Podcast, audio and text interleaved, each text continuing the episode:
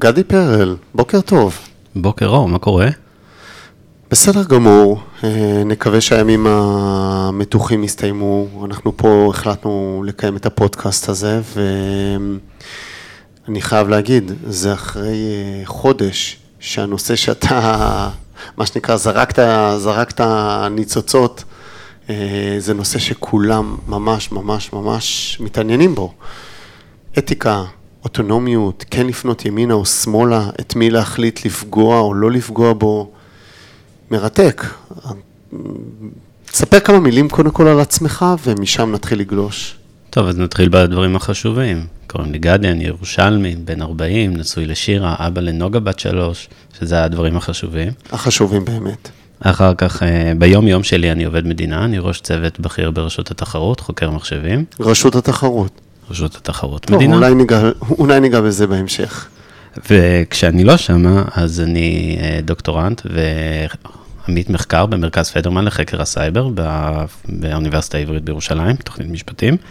אני מתעסק בעיקר בנושא של אה, העברת שיקול דעת למערכת אה, בינה מלאכותית, ל-AI. מבחינתי זה נושא מרתק, ביום שבו אנחנו אומרים, זה לא אני, זו המכונה, מה המשמעות של זה? רכבים אוטונומיים זה אחד המקרים המאוד מעניינים של הדבר הזה, כי בפעם הראשונה אנחנו הולכים לתת היתר להרוג מראש. היתר להרוג מראש, אתה אומר. תראה, גם אה, רכב שהוא פי 20 יותר בטוח מבן אדם, סטטיסטית, יהיה חייב לפגוע במישהו מתישהו. ואנחנו הולכים להגיד שזה בסדר מבחינתנו. זאת אומרת, עובדים בעיקר על איך להסדיר או לאסדר את הנושא של קבלת ההחלטות, ואשכרה בסוף את מי לפגוע בו. בהיעדר אופציות מסוימות בנתונים מסוימים ברגע מסוים, אחד. התשובה בסוף, כן, אבל צריך להסתכל על זה במכלול הרחב יותר.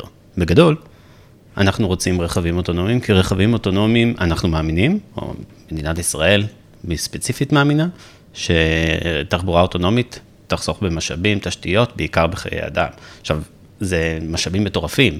תחשוב שהיום אנחנו חייבים לבנות מקומות חנייה, מה שמייקר בנייה, אנחנו חייבים אה, להחזיק חדרי טראומה בשביל כל הנפגעים מתאונות דרכים. תאר לך, כל המשאבים האלה הולכים למקומות אחרים, אנחנו מקבלים מאותו כביש קיבולת יותר גבוהה, יכול להיות הישג מטורף. אבל מדברים על זה שבעצם אה, זה נכון, יהיה את ה shifting הזה, אבל אחר כך יהיו רכבים אוטונומיים, uh, בעצם יהיה היצף של רכבים אוטונומיים, כי כל אחד כבר יחזיק רכב אוטונומי למשימה מאוד מסוימת, אז אני לא בטוח שבגלל סיבות מוצדקות באמת, אנחנו הולכים להחליף משהו אחד בתמורה למשהו אחר. כמו כל דבר צריך לעשות את זה נכון, המתכננים מדברים על רכבים אוטונומיים ל-first ו-last mile, הם לא מדברים על כל הדרך. איזה סרוויס, הכוונה.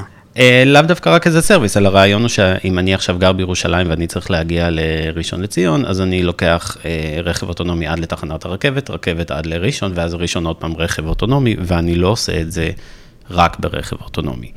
אבל זה רק נקודת ההתחלה, אם אמרנו שזה יעיל, אז עכשיו רק צריך לוודא גם שזה בטוח, ולפחות המדד שלי הוא, הוא שהציבור מאמין שזה טוב בשבילו.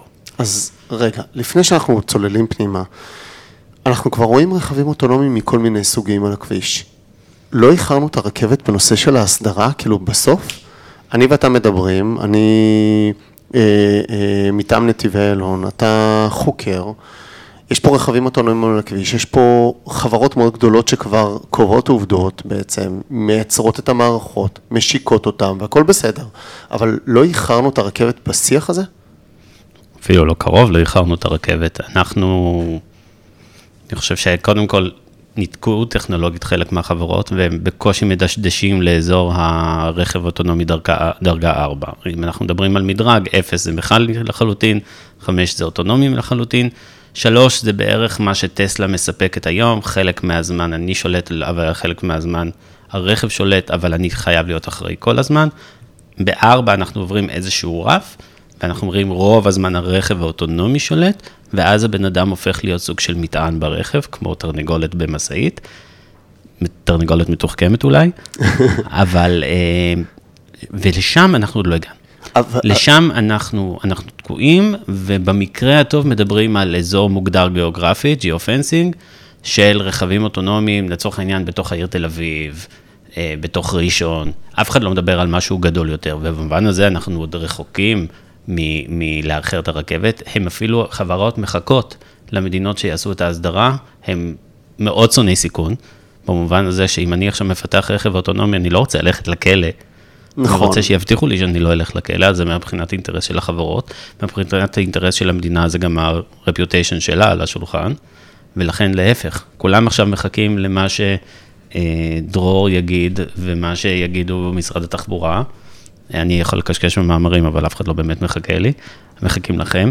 אה, לא איחרנו, להפך, אנחנו מחכים, מחכים עכשיו לאנשים שיגידו מה לעשות. אבל כמו בהרבה דברים, נחשפתי לזה בעולם של תקנים, ישראל היא לא מקדימה בהיבט הזה, היא תמיד מחכה לארה"ב וגרמניה לצורך העניין, אירופה. איפה אנחנו עומדים? אתה יכול לעשות מיפוי קצת על הנושא של ההסדרה בתחום הזה, בתחום שאתה מתעסק בו? תראה, אני, אני מתלבט בין שני כובעים שלי. הכובע האחד שהוא אדם שאומר, אני רוצה להסביר כמו בן אדם, לבין האקדמאי שרוצה לחרטט על זה שעה. אז תעשה מיקס. כן, אתה חושב שזה אפשרי? מיקס, יש לנו פה מיקסר מחובר למחשב, בוא ננסה. תראה, בגדול התשובה היא שישראל לא צריכה להוביל. אה, ישראל לא צריכה למנוע, כלומר, אנחנו רוצים לפתח את ה eco-system של תעשייה עם כל המשרות לאפשר, וכל החדשנות, לאפשר. נכון. אבל להוביל, אנחנו מדינה קטנה, אנחנו לא, אף יצרן לא יתיישר לפי אה, פלסטינה הגדולה. לא, אבל אנחנו חלוצים בתחום ה-AI והמחשוב. ולכן וה... אנחנו לא נמנע, הדס. ולכן אנחנו לא נמנע, ולכן אנחנו נעזור, ולכן מנהלת תחליפי דלקים ותחבורה חכמה היא הישג מטורף של מדינת ישראל, שמעמיד אותה, לדעתי, בשורה הראשונה של המדינות. אבל אם אתה חושב שאנחנו נייצר חקיקה, אין מצב שאנחנו נייצר חקיקה. הייתי מחכה בדיוק למדינות האחרות. אה, that being said, אה, יש לנו מה לתרום. גם, תראה, קודם כל בארצות הברית אני חושב שיש להם אירוע קשה של אה, מרוץ לתחתית רגולטורי. כל מדינה רוצה להיות הראשונה, ואז היא מוכנה להתפרק מהעול שלה רק כדי שיבואו אליה חברות. אריזונה היא דוגמה מדהימה. שמה? עד לאירוע של אובר, ההסדרה שלהם הייתה שני עמודים.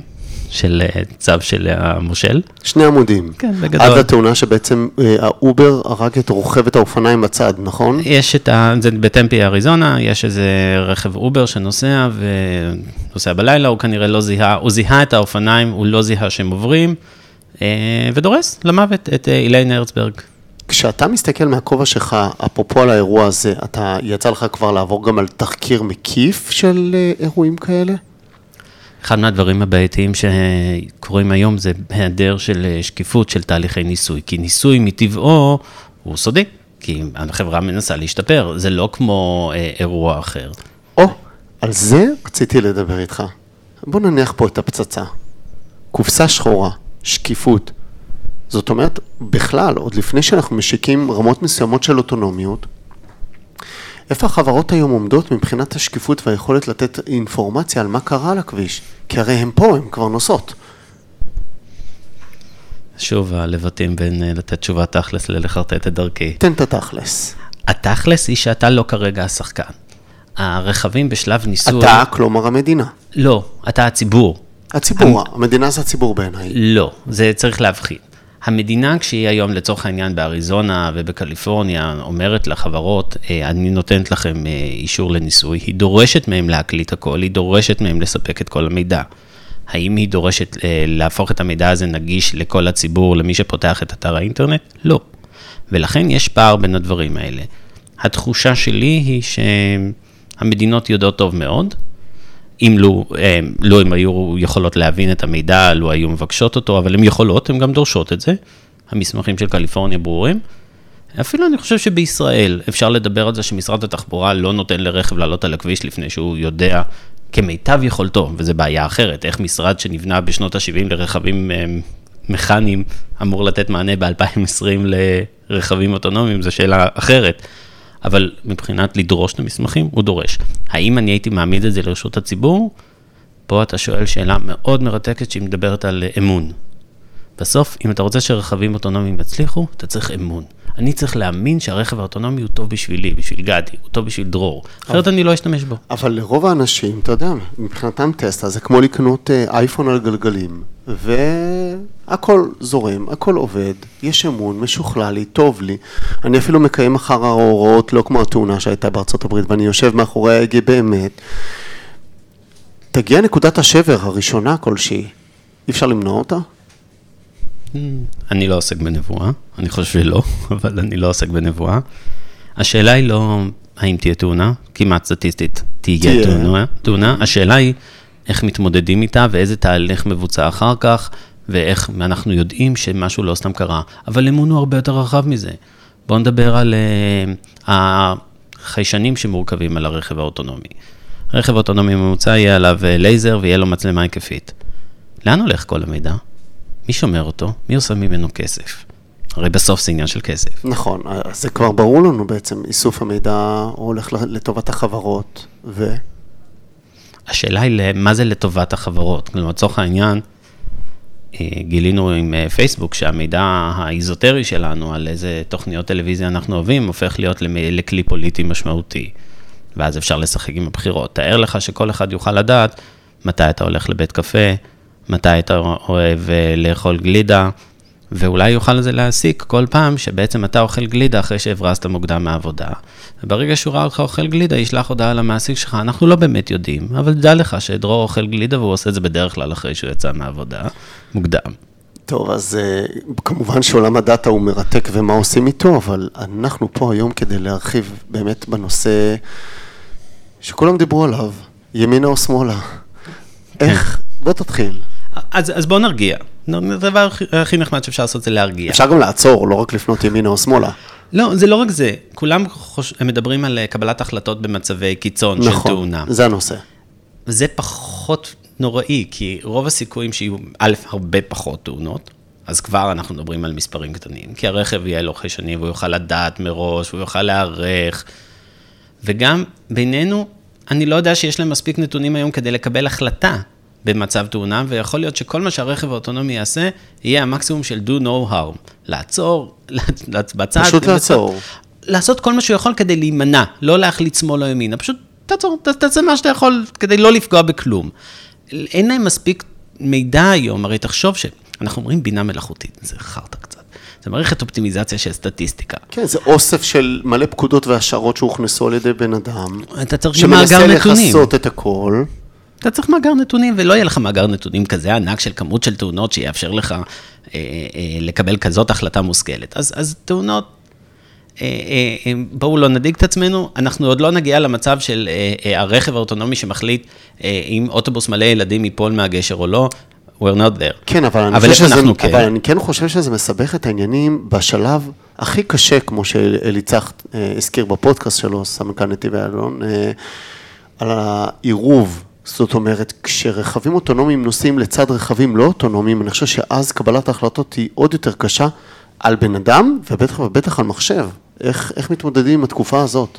יותר מזה, מה שמפחיד אותי, או מפחיד, מה שהופך, גורם לי לכתוב דברים, הוא השאלה של ניהול הסיכונים לפני התאונה. לפני. כלומר, במהלך נסיעה רגילה, איך אתה, דרור, מחליט כמה מהר אתה תיסע?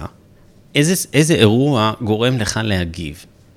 ניהול הסיכונים הזה, שהרכב האוטונומי צריך לבצע, הוא זה שמטריד אותי. מתי רכב אוטונומי יחליט ש... בוא'נה, אני מוכן להסתכן שאני אדרוס מישהו ב-0.003% לפי התחזיות שיש לנו. זה האירוע המעניין. מתי אנחנו כן דופקים ברקס או לא דופקים? הרי אם על כל סכנה מינימלית הרכב ידפוק ברקס, החוויית נסיעה תהיה נוראית והרכב לא יגיע לשום מקום. אם אנחנו לא נגיב, בסוף נהרוג מישהו. ניהול הסיכונים הזה מעולם לא נעשה על ידי בני אדם. קבענו מהירות 50 קמ"ש, היינו מוכנים לספוג איקס הרוגים, קבענו מהירות של 90, יצרנו את הנהג הממוצע, כל מיני פיקציות. אבל הן פיקציות שהניחו מאחוריהן, אנחנו מסוגלים לספוג את ההרוגים. עכשיו, אתה צריך להגיד את המשפט הזה רק על לגבי רכבים האוטונומיים, ולכן התחלתי בשיחה, ההיתר להרוג.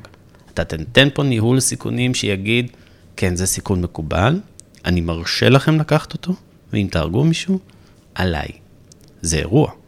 אני לא חושב שאי פעם במשפט נתנו לגורם אזרחי היתר מראש להרוג, וזה מה שיהיה כאן. זה ממש כמעט כמו סעיף הגנה עצמית. יותר מזה, הגנה עצמית זה כשאתה נתון בסכנה. וגם משתדל לא להרוג, כן. פה אנחנו מאשרים משהו אחר.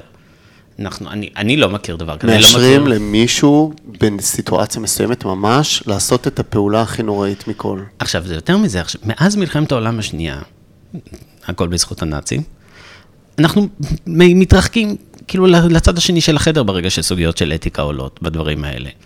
אתה, אתה לא מחליט בפרצוף את מי להרוג ואת מי לא. אתה אומר הרגישות של העולם עלתה משמעותית אחרי, ה... אה, לא אחרי כל המאורעות האלה. פחד מעצם העיסוק בזה.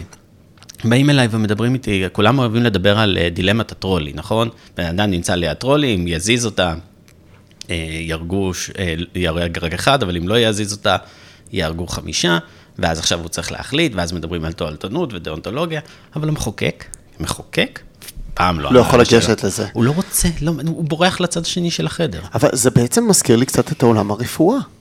אם יש אנשים שאנחנו אה, נותנים להם את האישור הזה בסופו של דבר, בסיבות אחרות, באקו-סיסטם אחר, זה קצת מזכיר לי את עולם הרפואה.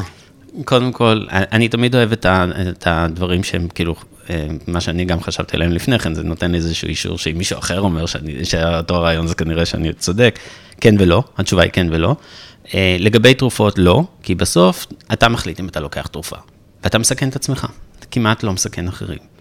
כלומר, נדיר שמישהו לוקח איזושהי תרופה פסיכוטית ובסוף, אה, זה, זה האירוע הנדיר. פה, אתה מקבל אישור, כשאתה נכנס לרכב ונוהג ברכב אוטונומי, אתה מסכן אותי, הולך הרגל. וזה משהו שעולם הרפואה לא יתעסק בו. הוא יתעסק בסכנה עצמית. למעט חריג אחד, והוא באמת משהו שהתעכבתי עליו במחקר שלי, וזה ועדת סל התרופות. ששם בעצם אה, עושים את ההגרלה לצורך העניין, את שיקול הדעת המסוים שמי יחיה ומי ימות. זה המקרה היחיד שאני מצאתי, שמישהו אמר, תקשיבו, אני לא יודע איך לפתור את זה אתית, לדעתי בדיוק כמו שאין פתרון אתי אמיתי לבעיית השמאלה או ימינה. וואו. והוא אמר, אני הולך על אמון הציבור. אני אביא כמה מומחים, אני אחשוב על זה, אני אנסה לייצג כמה שיותר את הציבור, זאת אומרת, אני אעשה מנעד זה... רחב מאוד של אנשים ומומחים. ה... אני חושב שזה מאיר שלו, זה ההליכה ולא ההתקדמות, זה הפרוסס. אנחנו מראים שהשתדלנו, שחשבנו על זה, שהתאמצנו ואכפת לנו. שעשינו כל מה שאפשר. עכשיו, אני לא יודע להגיד שהתוצאה תהיה טובה. באמת, אני, אני גם לא יכול להגיד לך שיהיה פה איזשהו פתרון לרכב אוטונומי שכולם יהיו מרוצים. בסוף יהיה צריך להחליט. ואני אוהב דווקא לתת דוגמה אחרת מהטרולי, שהיא הרבה יותר מעניינת מבחינתי. אתה נוסע עכשיו בכביש, אתה מבין שאם תיסע ישר, אתה וארבעת נוסעיך ברכב תמותו, ועכשיו אתה צריך לקחת שמאל או ימינה. משמאלך נהג עם קסדה באופנוע, מימינך נהג בלי קסדה על אופנוע. מסכן הבן אדם עם הקסדה. עכשיו, נכון, על פניו, אם אני אלך על הבן אדם עם הקסדה, יש לו פחות סיכויים למות. נכון. אבל אז אני מעביר תמריץ אה, שלילי לאנשים לחבוש קסדה. ממש, זה בדיוק הפוך ממה שחושבים. זאת אומרת, ללבוש קסדה זה חשוב, אבל בעולם אוטונומי אני כבר ממש לא בטוח. אה, ואז מצד שני, אם אני אלך על, אני אלך על הבן אדם בלי הקסדה, כי אני לא רוצה להעביר תמריץ, אני אהרוג אותו, אז זה העונש שאני מעביר. אלה סיטואציות בלתי אפשריות. בלתי אין אפשריות. פה פתרון, לדעתי, אתי מוסכם, בהגדרה אתיקה זה עיסוק. אז מה אתה מציע, גדי? ניהול סיכונים, כמו ניהול סיכונים, כמו ועדת סל התרופות. עושים טבלה, סיטואציות. יושבים ומדברים. איך עכשיו אנחנו מפרטים את זה? אתה ואני מנהלים את uh, צי הרכב של חברה מסוימת, והמחשב מוכן, ואומרים לנו, יאללה, יש השקה. אתה מנהל את הסיכונים. איך אתה עושה את זה? אז קודם כל בוא נדבר על זהות השחקנים. קדימה. לא לתת את זה לחברה עסקית. לא לתת את זה. למה? כי חברה עסקית קודם כל עסוקה בהשאת רווחיה ובצדק. ואני אתן דוגמה נוראית לדבר הזה. חברת פדקס עכשיו צריכה להשלי, להחליט על מסלול המשאיות שלה. היא יודעת שיש לה איקס תאונות. היא יודעת שאם היא תעשה אותן בשכונה עשירה, אז היא תצטרך לשלם 400 אלף דולר לכל תאונה בממוצע. אבל אם היא תעביר אותם דרך השכונות העניות, היא תצטרך לשלם רק 200 אלף דולר. אז דרך איזה שכונה נוסעים? אה, תן לי לנחש. אז זה סיבה שאני לא רוצה להשאיר את זה לחברות, כי הם יגיעו לשיקול, לשיקול הרציונלי, שהוא יהיה מאוד מאוד בעייתי ויכול להיות גם מפלה, כי מטבע הדברים גם השכונה העשירה היא לבנה, השכונה הענייה היא שחורה, או יהודים וערבים, אם אנחנו כבר בסיטואציות. אז, אז, אז בלי להיכנס לפוליטיקה כמובן, אז מי צריך לעשות את זה? חכה, אני עוד לא הסברתי לך למה זה גרוע שחברות עסקיות יעשו. אוקיי, זה רק היה הפתיח. אני חושב שהסיבה דווקא היותר מעניינת שאני רוצה, יש עוד מלא סיבות, אבל באמת אנחנו יודעים, הסיבה המעניינת היא שהם לא יודו שהם עשו את זה. אה, פייסבוק לא מודע שיש לה אלגוריתמים אה, מסוימים שעושים פעולות מסוימות. לא משנה כמה שואלים וכמה פעמים הביאו את מרק צוקרברג לוועדות, הם לא מודים, למרות שלכולנו ברור מה הם עושים. והם גם לא ידעו ברכבים אוטונומיים, ואז אותה שקיפות ציבורית שרצית, לעולם לא תקבל אותה. ולכן זה מוטל על המדינות. עכשיו השאלה האם זאת תהיה הברית שתכתיב לכולנו, אירופה שתקבע את היעד, האם זה יהיה איזה קונסורציום בינלאומי, לא יודע, זה לדעתי כוחות השוק יקבעו. שוב אני אומר, וזה מאוד יקל על החיים שלנו, לא התאונות הן הבעיה, אלא ניהול הסיכונים לפני כן. ופה יש לנו יחסית מדד שאנחנו יודעים לחיות איתו. אנחנו יודעים שכבר יש 50 קמ"ש, וכבר התרגלנו לזה. ובגדול, אם במקום 500 הרוגים בשנה יהיו רק 200, אנחנו נצטרך ללמוד לחיות עם זה שה-200 האלה הם לא בהכרח היינו מסכימים איתם, אבל הם לפחות לא 500. זאת אומרת שקבלת ההחלטות על ה-200 האלה אולי לא הייתה אופטימלית כמו שהיינו רוצים, בטח ובטח ובדיעבד, אבל בטוטל, בתמונה הרחבה יותר, זה ניהול הסיכונים. בגדול, בגדול כן, ואני חושב שפשוט צריך להיות אמיץ ולעשות את זה. זה, זה אירוע חשוב, זה אירוע שצריך לדבר עליו לא בשפה אתית, אלא באמת בשפה של אמון, פשוט אמון, להסביר לאנשים, תקשיבו, אלה הסיטואציות, אלה האחרות, אבל זה גם לא עניין של חיים ומוות, אבל, אבל זה גם... גם עניין של uh, גפיים. מה יותר גרוע, יד או רגל? שני ידיים או רגל? 70 אחוז סיכוי למוות או, 30 אחוז, או 80 אחוז סיכוי לפציעה? אבל רגע, אמון בסופו של דבר מגיע גם עם uh, שקיפות ולפחות הידע שנעשים כל המאמצים לשפר. ועכשיו אני מחזיר אותך לנקודה החשובה, אתה אומר לא הייתי נותן לחברות לרכז את זה או, או להגביל את עצמם לצורך העניין, אז איפה זה עומד כרגע, ממש בצורה אמיתית בעולם מבחינת הדיאלוג בין המדינות, בטח המובילות, לבין החברות? איך, איך זה הולך להתנהל, הנושא של השקיפות ובניית האמון? בטח התחקיר, או בטח האפשרויות אה, לדעת על תאונה את המידע, שהוא לא יוסתר, איפה זה עומד? טוב, אז אמרנו, אנחנו כרגע תקועים בשלב הניסוי, אה, ואנחנו נהיה תקועים בו לדעתי עוד כמה שנים טובות. אפילו הכניסה של אה, רובוטקסיס לתל אביב היא בגדול ניסויית, היא לא ממש משהו של שגר ושכח, הם יצטרכו לעבוד בצמוד עם משרד התחבורה, כל אירוע יתוחקר על ידי המשרד. כן. האם זה יהיה שקוף ציבורית ב-100%? אז, אז למה, לא, למה לא עכשיו, אחרי התאונה של טסלה לצורך העניין, שאומנם ברור שהוא לא ישב על ההגה, אבל המדינה, ארה"ב הפדרלית, הממשל המרכזי לא רוצה אה, לקבל את החומר, לראות איך מתנהלים באירוע הזה, ולו רק בשביל הסדרת הטיפול? כן, אבל טסלה הוא מקרה אחר. בטסלה הנהג היה אמור לשבת מאחורי ההגה. נכון. טסלה אומרת, ולדעתי זה קצת התחמקות, אבל זה זכותם של טסלה, אומרים, אנחנו דרגה שלוש. דרגה שלוש זה עדיין עליך, דרור. אתה הנהג. מה אכפת לי שאני אומר לך שאני אוכל לעזור לך, לא לעזור לך, זה עדיין עליך. ואני חושב שזה קצת פיקציה. כל מי שעשה פה צבא ועשה שמירות ב-12 בלילה, יודע שבעייפות שלך ב-12 בלילה ובחושך ובשקט בבסיס, אתה לא תוכל לתפקד מ-0 ל-100 תוך 5 שניות. ועכשיו אם יושב נהג בתוך רכב אוטונומי, וכבר 40 קילומטר הוא לא עושה כלום, מה הסיכוי שהוא יוכל להגיב מ-0 ל-100? אז, אז זה קצת פיקציה, כי דרגה 3 יוצרת אחריות יתר על הנהג, אבל מהכיוון המשפטי נטו, נטו זה על הנהג. לכן המדינה פחות מתעניינת בטסלה, כי טסלה אומרת שלוש. ברגע שטסלה תגיד ארבע, אז המדינה תגיד לגברת, פה עוצרים. אז בעצם מתכוננים לארבע. חד וחלק. ומה ההכנה לארבע? זאת אומרת, אתה בקשר עם, ה, עם משרד התחבורה ועם הגופים בישראל, רשות החדשנות, מתכוננים לארבע?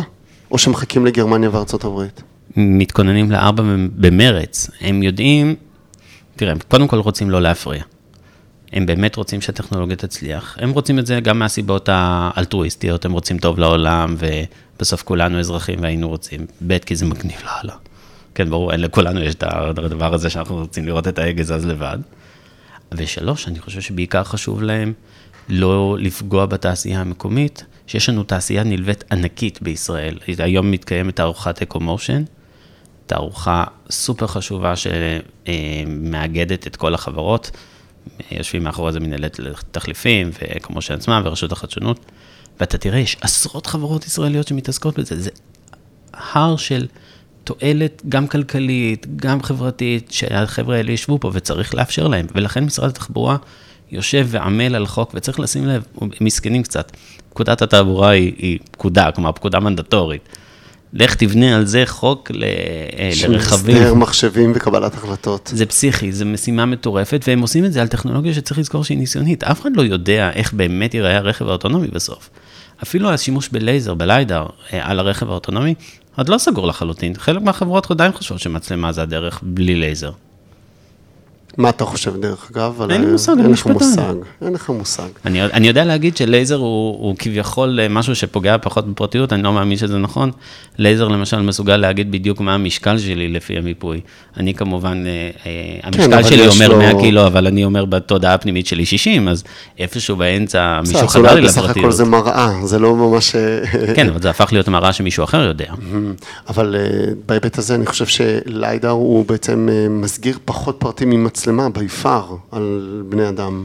אבל בסדר, תווי פנים, אה, לבוש, אה, המון אפשר דברים. היום לזהות לפי המנעד, אה, לפי התנועת הליכה, אז גם לייזר יודע לעשות את זה. אני לא יודע להגיד לך, באמת, זה, זה כל כך ניסיוני, וכל פעם אני קורא עוד משהו מרתק, ואז משנה את העמדה. אין לי מושג, באמת, אני חייב להודות, ואחד מהדברים שצריך זה צניעות, ואני חושב שהתקופת קורונה לימדה אותנו, לפעמים אין לנו מושג. אין לפעמים מושג. אנחנו מתנהלים בלנסות את הטוב ביותר שאנחנו יכולים. אתה יודע, אתה אני משער שאתה גם הורה לילדים קטנים, לפעמים אתה עושה את המקסימום ואתה מקווה לטוב. נכון, לגמרי.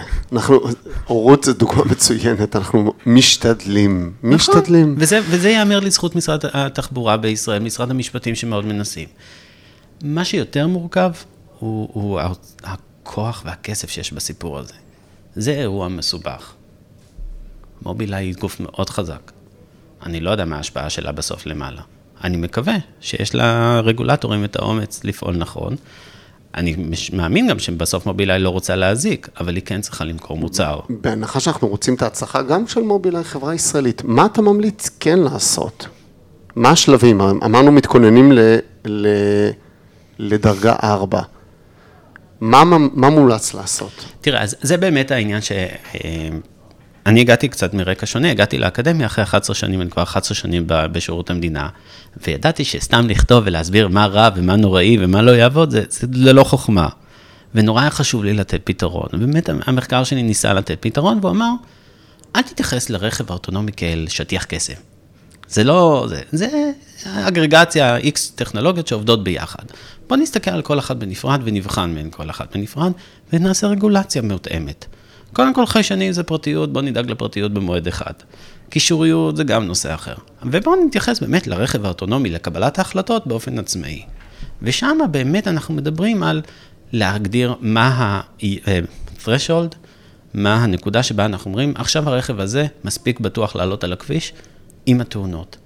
ולמי אני משלם כשיש תאונה? למשל, אחד הדברים המאוד חשובים, הוא שגם אם קורית תאונה, ועכשיו צריך לריב מי אשם ואיך, שהנפגע לא יחכה יותר מדי. במדינת ישראל עד היום יש לנו את הפלת"ד, שמפצה נפגעים בתאונות דרכים. אוקיי. והוא אומר, לא משנה מי אשם, אתה תקבל כסף כלשהו. לא תמיד הכל, לא תמיד מה שאתה חושב שמגיע לך, אבל כסף תקבל מיד, בלי קשר לאשמה. וזה מאוד חשוב שהמנגנון הסוציאלי הזה יישמר. אסור שיהיה מצב שהרכב אוטונומי יהרוס לנו את העניין הזה שבמדינת ישראל, אם נפגעת בתאונת דרכים, תקבל טיפול וכסף מיד, שלא תישאר בלי. זה חלק מאותו אמון שדיברתי עליו. כן. אז אחד הדברים שמשרד המשפטים באמת עושה, הוא לראות איך הפלת"ד שורד את המעבר לרכבים אוטונומיים. אוקיי, וזה זה בעצם עדכון על מצב קיים כרגע, נכון? על מה שעובדים? הם ממש עובדים על זה, הם הוציאו קול קורא, הם הוציאו טיוטות. כרגיל, יש לנו בעיה של אה, היעדר ממשלה כבר כמה זמן, כן. אבל לו הייתה ממשלה בישראל, החוק הזה כבר היה לדעתי בשלבי אוקיי. אה, מעבר. אוקיי, עכשיו יש לי שאלה לגבי הנושא של אה, אתיקה, קבלת החלטות וניסויים בתחום. כידוע לך, יש, ל, יש לנתיבי איילון את מרכז הניסויים לתחבורה חכמה. אנחנו בקשר עם חברות רבות, ועכשיו הוא גם נפתח, אז זו הזדמנות גם לציין את זה, שאיך שהמצב הסתיים כבר יש ביקורים רבים שמתואמים שם. ניסויים בתחום הזה של קבלת ההחלטות, איפה הם נעשים בדרך כלל בעולם, והאם יש מקום לעשות ניסויים קבועים, האם יש מקום לישראל להוביל בתחום? דבר קצת בהיבט של החברות, על הפוטנציאל של הניסויים בתחום הזה, האם, או שבכלל זה מערכות סגורות של המכוניות ואין מה להיכנס לזה בכלל. אז קודם כל צריך להחמיא למארחים. הקיום של נתיבי איילון הוא, הוא הצלחה מטורפת של מדינת ישראל. עם מין אמירה של אנחנו מוכנים לשים כסף כמדינה, כדי שהדברים ייבדקו. כמו שאמרתי, לא דבר. יודעים, לא יודעים, ואם לא יודעים, אז הדרך היחידה, ככה אנחנו עובדים בכל מקום, הוא לעשות ניסויים. ואם אתה תשאיר את זה רק לחבר'ה שיש להם מלא כסף, אז תקבל עוד חברות גדולות שיוצרות עוד דברים, ואתה לא תקבל חדשנות, ולכן, כל הכבוד. כל הכבוד למדינת ישראל שיצרה אתכם, ואתכם שאתם עושים את העבודה. ניסויים בעצם זה הדרך היחידה. אנחנו יכולים לשבת במעבדות, אנחנו יכולים לחשוב על משלים עם אנשים עם אופנוע, עם טרולי, ויש את משל התייר, שאני מאוד מאוד אוהב אותו, אה, שתייר נכנס לחדר מיון עם אה, שפעת קלה, בחור בן 20, צעיר, בריא, אה, ולך יש חמישה חולים שגוססים וצריכים איברים, אז האם עכשיו אני לוקח את התייר, הורג אותו ומחלק את החמישה איברים שלו לאנשים האחרים? הרי על פניו זה יעיל. מצד שני, אני הורג מישהו. קשוח.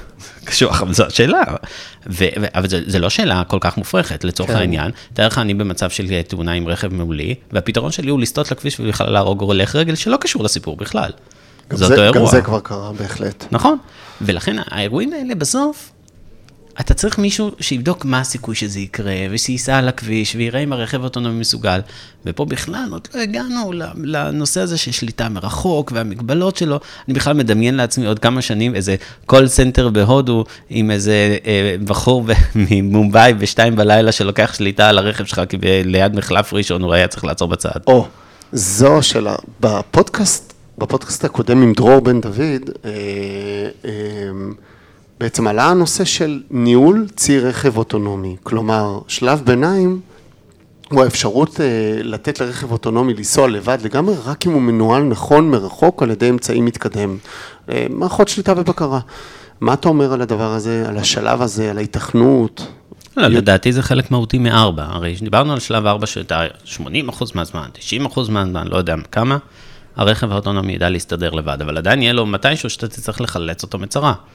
עכשיו, בבריטניה אמרו שרכב לא חייב להישלט על ידי נהג אנושי בפנים, הוא יכול גם מבחוץ, ככה הם פירשו את החקיקה שלהם. הרבה פעמים אתה פשוט יורש חקיקה כמו הפקודה הישנה נכון. שלנו, ואתה עושה איתה את המקסימום, וזה מה שעשו הבריטים. אה, ומשם קם הרעיון, ואתה רואה את זה בכל העולם, של אה, בעצם אה, הרכב האוטונומי דרגה 4, רוב הזמן יעשה לבד, וכשהוא נתקע זה יעבור למרכז מבחוץ. נהג יראה מה קורה סביבו ויחלץ את הרכב מאותה כן, סיטואציה. אבל ראינו שזה גם לא כזה פשוט. אייל ביליה, שהוא ראש אגף טכנולוגיות אצלנו, שיתף בדיוק את הידיעה על הרכב של גוגל שנתקע. ומה שקורה שם זה מראה שהתפעול של זה בפועל מייצר המון המון בעיות וסכנות. כלומר, רכב שפתאום רואה קונוסים של שיפוץ ולא יודע מה לעשות, אז הוא חונה בצד והוא מהווה סיכון, וה, ו, וזה מאוד תלוי גם בהתנהגות של היושב בתוך האוטו, שאין לו שליטה וכולם צופרים וכולם לוחצים. אה, אם איך זה היה פשוט, היה- זה היה קורה לפני הרבה שנים. ברור שזה מסובך, ובשביל זה זה גם יהיה מאוד מאוד רווחי למי שיצליח לפתור את הבעיה הזאת. כן. וואלה, זה הולך להיות אירוע. בקיצור, יזמים, תמשיכו לעבוד על זה. ברור שתמשיכו לעבוד על זה, גם תעשו את העבודה קצת יותר טוב, כאילו... שאלה לגבי יזמים, אה, מתמטיקאים, יש מקום ליזמים צעירים בתחום הזה של אה, ניתוח נתונים ו- ו- וסטטיסטיקה והסתברות לעבוד על מודלים ולשפר את זה ולפנות לחברות הגדולות, או שזה משהו שהוא כבר ממש אקוסיסטם סגור? סתם קודם שאלה שקפצה אה, לי. אתה מדבר עם אה, בן של מתמטיקאית ונכד למתמטיקאי, לאיזה פרופסור מתמטיקה, אז מתמטיקאים, אתם מובילים את העולם, אנחנו המשפטנים לפחות, במקרה הטוב, חותמים. נדרכת, כן, אין- אין מה להשוות אפילו. שמים חותמת. אבל אה, ברור, ברור שכן. אה, אין, אה, אנשים חושבים שכאילו, יש פה איזה הייטק מטורף של רעיונות, לא, זה עדיין חבר'ה עם שכל ישר שפותרים בעיות וחושבים על הפתרון הנקודתי לאיזשהו אירוע. ונותנים איזה מודל שמדמה מציאות ומצליח לפתור חד וחלק, ולכן גם מרכז הניסויים שעושים בישראל הוא סופר חשוב. כי העובדה שיכול בחור מזיכרון לרדת לנתיבי אלון ולפתור את הבעיה, במקום שהוא יצטרך לנסוע לזה בעלויות הרבה יותר גבוהות, היא זו שתיתן לנו את היתרון. אוקיי, טוב, עכשיו אה, שאלות, אה, רשמת, חלק העלינו כבר תוך כדי בעצם שיח. יש שאלות אה, מהקהל, מהקהילה שרשמת? אה, שאלו לגבי אה, explainability ו-transparency. כן, הסברתיות של הרשתות והמודלים האוטונומיים לפי הפלטפורמה מקבלת החלטה. כן, אה, פה, פה זה אירוע שצריך להתעכב עליו, הוא, הוא אירוע מהותי שהוא הרבה מעבר לרכבים אוטונומיים, והרעיון הוא שבסוף, כשמכונת אופטימיזציה סטטיסטית עושה את העבודה שלה, היא לא רציונלית, היא לא משהו שאפשר להסביר, היא רק איתנה סטטיסטית. עכשיו, ברברתי פה כמה מושגים שכביכול גרמו לי להישמע חכם, אבל לכן אנחנו נפשט את זה, כי אני לא חכם. לי זה גרם להרגיש טיפש, דרך אגב. הרעיון בגדול, שאם אם, אם הכנסת לרכב 99 פעמים של לנסוע ישר אה, לתוך קיר זה רע, ואמרת לו שאתה צריך תוצאה טובה, אז בפעם המאה הוא לא יעשה את הפעולה הזאת. הוא לא יודע מה נכון ומה לא נכון, הוא רק יודע לפעול לפי סט הערכים שהגדרת לו. עכשיו, אם הגדרת לו כל כך הרבה משתנים, אז הוא פשוט בסוף פעל לפיהן, ועשה את מה שאמרו לו. עכשיו, אני בא לבדוק תאונה, ושואלים את הרכב האוטונומי, אפשר לשאול, כמו ששואלים, נגיד אני עושה עכשיו תאונה גדי, ובאים לאמרים, למה התנגשת ברכב? הוא אומר, "אה, הייתי לא מרוכז, דרכתי, נצאתי על ברקס, לא קרה משהו, אני לא יודע מה אני אגיד. רכב אוטונומי לא יודע לתת הסבר רציונלי, כי הוא בכלל, אה, או neural network, או איזה מערכת נורא סבוכה, הוא לא יודע לעשות את זה. ועכשיו, באים ומבקשים ממנו אה, טרנספרנסי. לא יודע מה זה אומר, explainability זה בוודאי לא אפשרי, כי אני רק יכול לדבר על איתנות סטטיסטית. כן, אבל ההסבר שלו זה שורת קוד שאומרת, אה, היה ככה, היה ככה, היה ככה, פניתי ככה, פניתי ככה, פניתי ככה. כן. אבל למה לא פנית אחרת? אבל למה לא פנית אחרת? לא, זה אי אפשר לדרוש ממנו. בדיוק, זו הבעיה. אבל זה בעצם דורשים מהמפעילים של אותו רכב. אבל גם לא, אין מפעילים של אותו רכב. הרי מי שתכנת את הרכב לא תכנת אותו עבור כל סיטואציה, הוא פשוט יצר מאגר מידע גדול ואלגוריתם. כן, אבל זה לא end story. כלומר, אם אני עכשיו המתכנת הראשי של טסלה, והיה, והייתה איזו תאונה, ורואים את ההסברתיות, ההסברתיות זה בסך הכל שורת קוד שמראה מה קרה, יכול להיות שאני יכול לעשות תיקון. יכול להיות, שעכשיו השאלה היא באמת להסביר האם יש פה תקלה שמקורה מזה שמאגר הנתונים לא, הייתה, לא היה מגוון מספיק ולכן ההסבר, או שמערך הזיהוי העצמים לא היה מספיק טוב והיה תקלה. ואם בכלל נעשה את התיקון הזה, האם זה יעבוד בפעם הבאה, על אותם אה, נתונים, ובטח ובטח בנתונים אחרים, אה, משתנים, שישתנו. ולכן, וזה מאוד חשוב מאוד. להגיד, שהדגש הופך להיות לא על תחקור בהכרח אחרי אירוע, אלא על התקינה לפני כן. הכנה לפני. בדיוק, ליצור מאגר, לוודא, שיהיה 500 אלף קילומטר בלי תאונה, ניסויים. מודלים, אה, אה, אה, מובילאיי מנסים לפתור את זה באמצעות מה שהם קוראים לו מודל RSS, שזה חמש- חמישה, שישה כללים, לא זוכר בדיוק כמה, אל תעקוף, אל תצא, אל ת... לא, לא כל, מיני, כל מיני כללים מעל הדבר הזה שימנעו תאונה. אין לזה פתרון פשוט, די סבוך הסיפור הזה, ושוב, כסף גדול, אומר המצאות גדולות. אוקיי, שאלה אחרונה, אה, זה בעצם אה, ככה כמה שזורות ביחד. אה, האם צריך לפתור באופן דטרמיניסטי כל מצב אפשרי? הרי אנחנו לא עושים את זה כיום עם נהגים אנושיים. אני חושב שנגעת בזה קצת. האמת היא, אבל זה, זה חשוב לדבר על זה, כי דווקא אצל בן אדם אתה יכול להגיד לו, תפעיל שיקול דעת ותעשה את המקסימום. זה מה שהחוק תמיד מכסה במקומות שבו הוא לא יכול לתת מענה. בדיוק. תפעיל שיקול דעת. הרי אומרים לך לנהיגה בהתאם לתנאי דרך, מה זה בהתאם לתנאי דרך? נו, נו, יבדקו אותך אחרי שעשית נכון, תאונה. נכון. אבל לרכב אוטונומי, במיוחד מכונה אה, מבוססת בינה מלאכותית, חייבת מאגר נתונים וחייבת החלטה דטרמיניסטית. התשובה היא אה, שאנחנו חייבים להאזין, ובמקומות שלא האזנו, אנחנו צריכים להגיד לו פשוט אז- משהו אחר, תעצור בצד. אז תמיד יהיה אחראי לתאונה. כן. תמיד. על השאלה אם הוא יהיה אשם, אתה יודע, למדנו את המשפט, ההבדל בין הבדל. ההבדל לאחריות לא, לאשמה. האמת שאתה משפטן, אתה יכול לתת כל שתי התשובות. אז, אז, אז התשובה תהיה שכן, אנחנו בסוף נהיה מישהו אחראי, אבל אנחנו נשאל אותו האם עשית את המקסימום, ואם הוא עשה את המקסימום והוא היה בסדר, אז הוא לא יהיה אשם, הוא יהיה רק האם אחראי. הוא, אולי הוא יחלוק את העבירה עם אה, אה, יצרן המכונית? הוא. עכשיו השאלה היא, עד איך מוצאים את מי שאשם, או מי שאחראי, וזה, זה בעיקר יצירה של אה, אה, החלטה של המחוקק. לצורך העניין, היום אנחנו תמיד מחליטים איך. אנחנו אומרים לך שהבעל הבית אחראי על זה שהבית שלו יהיה נעול. תמיד הנהג, היום זה תמיד הנהג, לא משנה מה קרה, יבוא אליך הנהג בתאונה. ועכשיו באשמה. יהיה? מה יהיה? ועכשיו אנחנו נצטרך להחליט, לדעתי, יהיו מאבקים גם פה. לא, לדעתי הם יצטרכו ליצור את זה כמעין פיקציה, הם יחליטו שזה יהיה ה-OEM, היצרן, והוא ישרשר והוא יחלק פנימית. אה, תראה, זה לא יהיה פלילי כמעט בכלל, כי פלילי לא נורא עובד בתאגידים בדברים האלה, אלא אם כן שיקרת בהגדרות, ש- במסמכים שמסרת למשרד רימית התחבורה. בכל הנתונים, אה, בכל המסמכים, עשית קיצורי דרך. זה, זה עבירות כאילו קלאסיות של רמייה, אבל בדברים אחרים זה לא עובד, ולכן אנחנו פשוט נקבע מבנה אה, של, לדעתי זה יהיה אחריות מוחלטת על, על בסיס תשלום כספים, והם יוכלו לתמחר את זה פנימה במחיר הרכב. האם אה, אפשר לצפות מיצרנים להציע אה, מערכות נהיגה אוטונומיות בלי ליצור מסך שיבטל את, אה, את האחריות שלהם לתאונות, כאילו חוץ מאשר במקרים בהם תוכח רשלנות כמובן, או... אני חושב שאמרנו את זה, אמרנו בסוף, כן, זה הרעיון. הרעיון הוא להגיד להם, תעמדו בסטנדרטים האלה, ואתם תהיו פטורים. ואתם תהיו פטורים. כי זה, אחרת- זה דורש כי אחרת אומץ. בעצם, זה דורש אומץ, כי אחרת באמת אה, יהיה קשה, זה אבל אנחנו דשדוש. כן נצטרך, נצטרך מהם אה, התחייבויות למסמכים שאחריהם יש אה, אה, חתיכת שוט. כלומר, אמירה של אתם מתחייבים על X, בשיטה האמריקאית, אם אתם מתחייבים, אנחנו מקבלים את זה. זה כמו לבנות אה, דירה בארצות הברית, אתה מקבל את האישורים מראש, אבל אם אתה לא בונה לפי השיטה שהתחייבת, אתה אכלת אותה. זה גם קיים בישראל בכל מיני מקומות, אבל כן. אוקיי. האם לא נכון להסתכל על הנושא בראייה רחבה ברמה הלאומית העולמית, כמו שעשה בית המשפט בארצות הברית בנושא כריות האוויר, ולהחליט שגם אם תאונה ספציפית נגרמה בשל תקלה במערכת האוטונומית, הרי מה שחשוב הוא הסיכוי הכללי לתאונה בהשוואה לנהג האנושי. בדיוק מה שאמרתי. צריך באמת בסוף להגיד, כן, אנחנו מוכנים לספוג 200 מול 500. גם אם ה-200 האלה זה תקלה תוכנה זאת לפעמים. זאת אומרת, סדר הקוביות הולך בסוף בצורה הזו. יהיו מאמצים מאוד גדולים ללמוד את שיטת הפעולה של היצרניות, להציב להם סטנדרטים גבוהים ככל שניתן, ובסוף, בסוף, בסוף הנהג יהיה אחראי בכל מקרה. לא, אני אומר, אני, אני אומר ככה, אתה, אני כי, מדבר כי, על... כי לשם זה ילך. אני מדבר על תקופה שאין נהג, שאתה ואני הופכים להיות מטען באוטו, אין כן, נהג. כן. ועכשיו אנחנו צריכים להחליט בין סיטואציה שיש נהגים אנושיים, אבל מתים 500 איש בשנה, ואנחנו לא מצליחים להוריד את זה, לא משנה כמה אנחנו מנסים, אנחנו בסוף נתקעים על מספרים מסוימים, כי יש נהגים שיכורים, כי נהגים עייפים, כי אלף ואחת דברים, כי אנחנו בני אדם. או, או שאני אומר, אין נהגים בני אדם, יש רק מכונות, והמכונות מתקלקלות אחת לכמה זמן כי הן מכונות סטטיסטיות, ויש 200 הרוגים, אה. ואת זה אני מנסה לשפר, אבל את ה-200 הרוגים האלה, אנחנו כנראה נצטרך לספוג. אז לסיכום של כל הנושא, רגע לפני שאנחנו מדברים על הקהילה, אה, מתי לדעתך, והאם בכלל נגיע למצב שבו יהיו אה, דרגה חמש רק?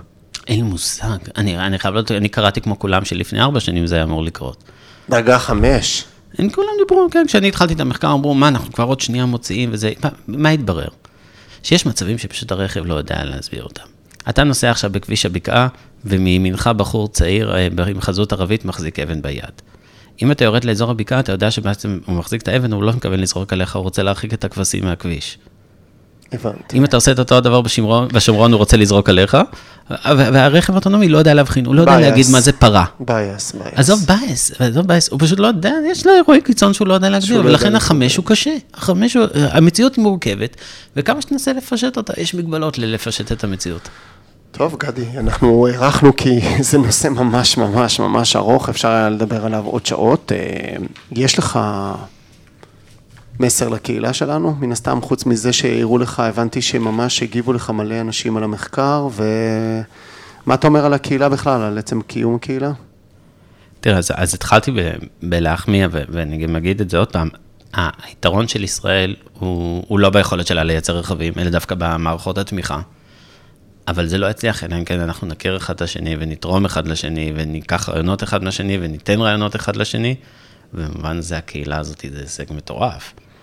העובדה שבו אני יכול אה, אה, תוך שנייה לדעת מי החבר'ה שמתעסקים בתחום, לפנות אליו, להגיד לו, תקשיב, זה הרעיון, מה אתה חושב עליו, או הוא, הוא מחפש מישהו שסוגר לו פינה, אתה בסוף יכול להציע מוצר הרבה יותר טוב, הרבה יותר תחרותי בשוק. זה הישג משמעותי, וכל הכבוד לקהילה הזאת שקיימת ונותנת את המענה הזה. ובעניין של המחקר שלך, אתה הולך, אה, מה השלב הבא שלך? אז השלב הבא שלי זה רכבים אוטונומיים דרגה 3. באמת השאלה, היות ואנחנו נתקעים קצת טכנולוגית, אז 3 הולך להיות הבונטון לשנים הקרובות. כן. ואז השאלה של האחריות המשותפת הזאת בין הנהג האוטונומי לנהג הרגיל, מטרידה אותי. אני לא רואה איך מעבירים את האחריות בשנייה. זה נראה לי אירוע שצריך לתת מענה. אם מעבירים, איך מעבירים, ומי אחראי, ומתי אחראי. שאלה שחייבים לתת עליה את התשובה. אם יש למישהו, מי שיקשיב לפוסטקאסט, רעיונות חכמים לגבי הדבר הזה, אני מאוד אשמח. אני רואה את זה כמו מרוץ שליחים, שהעברה יכולה להתבצע רק כשהשני כבר התחיל לרוץ לפני כן. טוב, כדי ריצה משותפת של פרק זמן מסוים. נכון, שצריך להיות איזושהי חפיפה, ואז השאלה היא איזה ממשק יוצרים להעברה הזאת, לדעתי אירוע מעניין. גדי פרל, אני מאחל לך המון בהצלחה, כי אם תחקור כמו שצריך, אני חושב שיהיו קצת פחות תאונות אולי, אולי. אינשאללה. ואנחנו נמשיך לפתח את הנושא הזה גם בקהילה, ונעשה פינג פונג. אה, אתה מוזמן בכל תחנת התקדמות שלך, כמובן, לשתף את הקהילה, ו... אז תודה על ההזמנה ועל ההזדמנות הזאת. תודה לך שבאת, ושיהיה יום מקסים.